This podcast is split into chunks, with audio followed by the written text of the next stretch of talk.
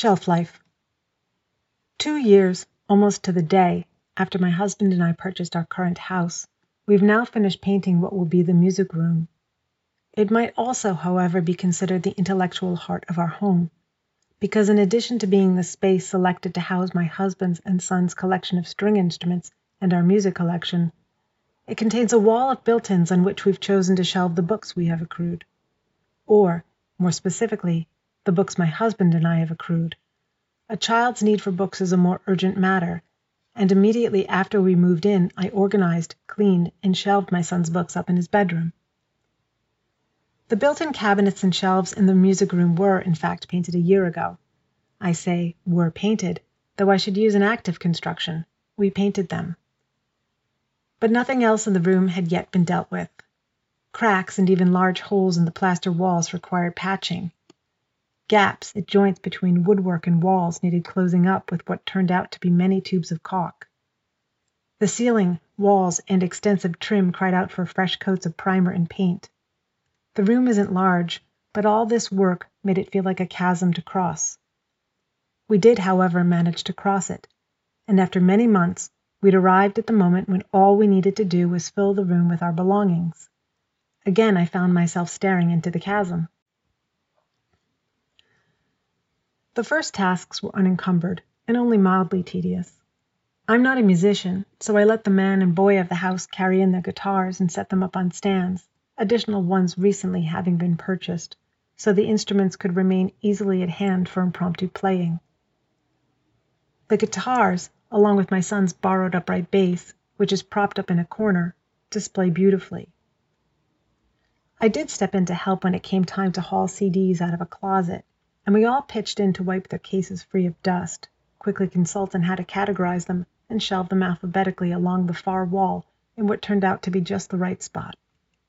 They fit perfectly. One day and done. I washed my hands of those tasks and of the household dirt, ready to move on to the books. But books are complicated. Other responsibilities intervened routine household chores, yard work, paid freelance jobs, walking the dog, picking my son up from his after school activities. But on a Sunday afternoon, about two weeks on, I seized the moment. It was time to put our house in order, nothing metaphorical about it. To get the books out of the way while we renovated the room that would be their permanent home, we had hoisted the moving boxes they were still in onto metal shelving units in an upstairs room. That room will eventually be a bedroom, but for now contains a crowded array of bike parts, building supplies and tools, window air conditioners, and rolled up rugs. It's our house's version of the island of misfit toys. I hefted the first large box downstairs and opened it. So far, so good. The books inside were dusty. Because our move was only a local one, a mixed blessing, we had packed somewhat haphazardly. There hadn't seemed any point at the time in cleaning the books off, so now I had to. My son had just done me the favor of vacuuming the shelves off, dusting them with a dry cloth, and then wiping them down with a damp rag, and I didn't want the dust from our old house sullying the relatively fresh gloss white paint, which looked so nice. We selected gloss white in part for ease of cleaning the grime that would inevitably accumulate on the open shelves. The dust bothers me greatly, although I suspect I'm the only member of our three person household who even notices it. My process for cleaning the books, I decided, would be similar to what was done for the shelves vacuum the dust off them, clean their exteriors with a slightly damp rag or paper towel, and wipe them dry. Some might consider this overkill. I have in recent years had two people, no, let's be clear, two women, declare to me unapologetically in the course of a conversation that they don't keep a clean house. I am fascinated by this. These are women of an intellectual bent who strike me as being confident of themselves and their place in the world, and it would seem that they choose to apply their time and energy to pursuits of the mind when possible, rather than to good housekeeping, which itself demands considerable time and energy. And as we all well know, this does often become an either or scenario, because there are only so many hours in a day, I, however, come from a family on the peasant end of the bourgeois spectrum who tend toward domestic cleanliness, so casual housekeeping is not my birthright. Also, I just think better in clean, orderly surroundings. But as I've already indicated, our books were dusty, which reinforced my perception of my shortcomings in taking care of our house. And yet neither am I a towering intellect. It occurred to me that here was my inner struggle made manifest. On the day I began tackling this project, the sun was shining and the temperature hovered in the low 60s. So once I cleaned the first batch of books, I set them on the stone floor of our sunroom to dry. I wanted my books to see a bit of sunlight. But spread out there, they looked so numerous, and I began to feel anxious, because this was just one carton's worth of books. There were more to go, and the ones there on the floor still needed to be sorted and shelved. I began to wish, albeit half-heartedly, that I were constitutionally capable of simply removing the books from the cardboard boxes and putting them away in no particular order, thereby saving myself what I knew was going to be many hours of labor. When I even considered that, however, incipient feelings of panic overtook me. Since I was going to run out of floor space, I knew I would have to begin sorting and shelving soon, but maybe not yet. I needed to achieve critical mass before I had anything to categorize, and also the dog needed walking and dinner needed cooking. I had barely gotten started, so the interruption made me grumpy. Returning to the project later that afternoon, I determinedly headed upstairs for the second box of books. Same routine, just as slow going. But before bedtime, I slogged back up the stairs for box number three. My husband had already let me know that he had pulled out the boxes containing books and stacked them near the doorway of that room so I didn't need to go looking for them, which was considerate but seeing this stack of medium-sized moving boxes, I suddenly felt burdened. Really, there weren't even that many books, because we'd culled our collection before. The house we lived in previously was not big, and one of our responses to the exigencies of tight quarters and strictly limited storage space was to jettison belongings, including giving away, and, I must confess, also taking, in moments of weakness, books via those wonderful little free libraries in our neighborhood. We even went as far, on one occasion, as donating about a hundred books to our local library for their book sale. I regret having parted with some of those books, but it had to be. Yet here I was, still feeling daunted by a task that shouldn't have been overly onerous, because I had an inkling how much time and labor this was about to take, and how many decisions I would have to make. As I said, books are complicated. In the morning I delved in again, refreshed after a good night's sleep, and emboldened by having begun this big job. Like a writer who had ended the previous day's output mid-scene, I had some momentum going. One thought I'd had in the overnight hours was that I should process the books one box at a time, or at least one category at a time, to avoid feeling overwhelmed again. I've repeatedly advised my son to check over his math assignments and tests after each problem he completes rather than waiting to check them all at once. The analogy seemed apt here. I grabbed a box and got started. But as I opened the first box that morning, I realized I shouldn't squander this opportunity to take stock, and that I should do so before investing too much time in cleaning and sorting.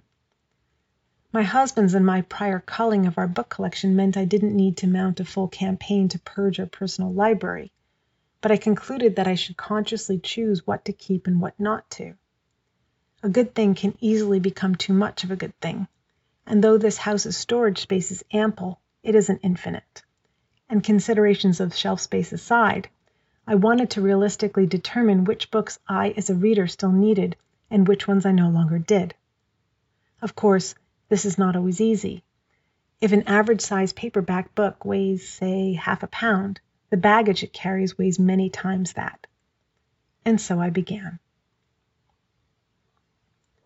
With some of the books, it was like seeing an acquaintance I hadn't ever much cared for. I could tell at a glance, without even cracking those books open, that I could live without them. Any jargon laden volumes written by academics for an academic audience these were a cinch to cast off. College textbooks were a relatively easy decision as well. Relatively. Given how long ago I graduated with my degree, now measured in decades, I am embarrassed to admit how many books from college courses I still had. But, to my credit, I did enjoy rereading them, or, if I'm being honest, rereading small portions of some of them again, on occasion. Although grimacing at the thought of the small fortune they had cost, even purchased second hand, which mine often were, I none the less understood that they no longer earned a place in our home. Thus into a pile they went, for donation to the public library, or in our front yard with a "Free, please take" sign on them. A small few even went into the paper recycling bin. That did feel sacrilegious, but also realistic. I felt fairly certain I would not be able to find a good home for a textbook from a college survey course on Western civilization, especially one defaced with handwritten notes and fluorescent yellow highlighter. Those decisions made, I soldiered on with right sizing our collection, but also found myself falling down the rabbit hole of thinking about how much money had been spent on the books. That seemed to me to be my practical nature dominating again. Discarding belongings that still have usable life seemed wrong. After all, the money spent on the book might instead have been spent on another opportunity, money, like shelf space, being finite. But I concluded that if I'd read the book and learned or absorbed what I could from it, then the money hadn't been wasted. I talked myself off that ledge. But even if I'd already read a particular book, what if I wanted to read it again? Most books worth reading are best read multiple times. Third time is a charm, I find. Maybe I'm just not a quick learner. And if I hadn't already read the book, I had to decide whether I ever would. Here, too, the either or scenario seemed to hold true. Either I would keep it and read it, or I would give it away and not read it. Because if I kept it and then didn't ever even peruse it or refer to it, it would become so much stagnant water puddling in the energy of my house no, more, in my life. And if I chose to give it away, I'd really made the decision that I wouldn't ever read it. Yes, sure, I might still be able to come by a copy of it at the public library if I changed my mind and wanted to read it after all. But chances are that I wouldn't. It's an acknowledgment that time, like shelf space, like money, has limits. My life on earth will end and I will not have read all these books, even if I wanted to, which I didn't, I was relieved to discover. But I wavered. Absolutely, deciding to part with a book can be freeing. But when I've cut off the possibility of hearing the story the novel would have told, or learning the information the book would have imparted to me, even if it's something I was never inclined to immerse myself in, such as, say, the military strategies of the Roman army just before the decline of the empire. I grieve for what will never be. It's the end of that particular possibility. And it's sad. Continuing my review, I felt a tug of attachment to some books, and these required a turn through and more than a moment's hesitation before being placed in the discard pile. But once the pile was fitted into three or four shoe boxes, what remained were books that I could not part with just yet. They were the old friends I was so happy to see after their two year exile. And then, without consciously deciding to, I settled in for an unhurried visit so that they and I could renew our friendship. Making myself comfortable in a chair, I opened up the first book that called out to me and began to read. Then realized that if I kept reading, this project was going to take a very long while. So I continued, vacuuming, wiping with a damp cloth, and sometimes sorting into preliminary stacks. But my mind wandered. I contemplated how the books we own convey so much more than the content intended by their authors and editors. For one thing, mine documented the arc of my interests and pursuits, and of my husband's. I don't say our, because we've each purchased our own books. Rare among these boxes are books that we have both read. It's his and it's mine, not ours. This is not bad. I've been an appreciative bystander to his interest in architecture. I've loved that he loves music. I've marveled at his ability to read how to guides and then proceed to how to. They just aren't my books. I don't recall him ever consulting my Italian and French dictionaries for quick translations during trips but he's glad when I've remembered to pack them in our suitcase. My pleasure in trees and plants pleases him, but I don't pass my gardening books on to him to read regardless of how they've captivated me. My interests, not his. I also considered how the pages contain tales of our past lives, both separate and intertwined. And I mean this literally. I find an astonishing number of mementos tucked between random pages of random books. Theater tickets and programs, movie ticket stubs, postcards written but not sent, and also postcards received, the occasional love letter, a pressed flower sent to me by my beloved grandmother, now deceased an itinerary for mine and my husband's honeymoon, my son's artwork, even a photograph of my husband's college girlfriend. It's like traveling back in time. I suppose it was simply for the sake of convenience that we stuck these items into the pages of books. Too lazy or unambitious or busy to properly catalog and save the photographs and other items of remembrance in an album. An offhand act of indecision, I don't want to throw it away, and I have to put it somewhere, so I might as well put it here. Or maybe these makeshift scrapbooks are evidence of us not fully acknowledging or not wanting to fully acknowledge that the items in question were things we wanted to keep. Alternately, it could be secretiveness at play. We recognized that some of the items were not entirely appropriate to hold on to, but an impulse remained to keep some small part of ourselves to ourselves, or even hidden from ourselves. If you hung on to the photograph of an old girlfriend or boyfriend in an album, that might justifiably be thought a bit strange, especially long after the relationship has ended. But a photograph, or souvenir, or slip of paper, tucked away in the pages of a book you happen to have been reading when you acquired the thing, is simply an object in a time capsule, easily forgotten and possibly never to be seen again by you or anyone you live with. But whatever the scenario, it shows that you couldn't commit to letting go of that piece of your life the item represents. You needed that thing or that part of yourself for a while longer. And as I turn through the pages of these books, I find myself throwing away quite a lot less than I might have hoped, even the photo of my husband's girlfriend from three decades past. Some of what I find makes me smile or laugh out loud with delight.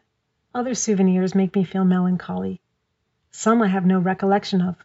For instance, who is the person mentioned in this note found inside the cover of the novel I just opened? I haven't the faintest idea. Something I'd also forgotten was that I'd received so many books as gifts. I can tell which ones from the inscriptions in them, although inscriptions seems an overstatement. These are just handwritten notes, sometimes neat and sometimes scrawled. If the person hadn't written anything, I signed my name and noted the year and who had given me the book, information I feel glad to have now. As I opened covers, my youthful penmanship looked silly to me, overly large and looped, and slightly self important, as did my having written my name and the date in them at all. But I certainly don't remember feeling self important. I wrote my name and the year in my books for the practical reason of asserting that they were mine and recording when I'd received them or bought them for myself. But I do also think that receiving or purchasing a book was for me, particularly when I was younger, an occasion to be marked. It was worthy of noting. One of the books that did come to me inscribed by the giver was from my husband before we were married. Clearly we were more romantic then, at least judging from what he wrote. I also came across a novel given to me by a college friend. I don't keep in touch with anyone from those years, except my husband, but sometimes even he and I don't talk much.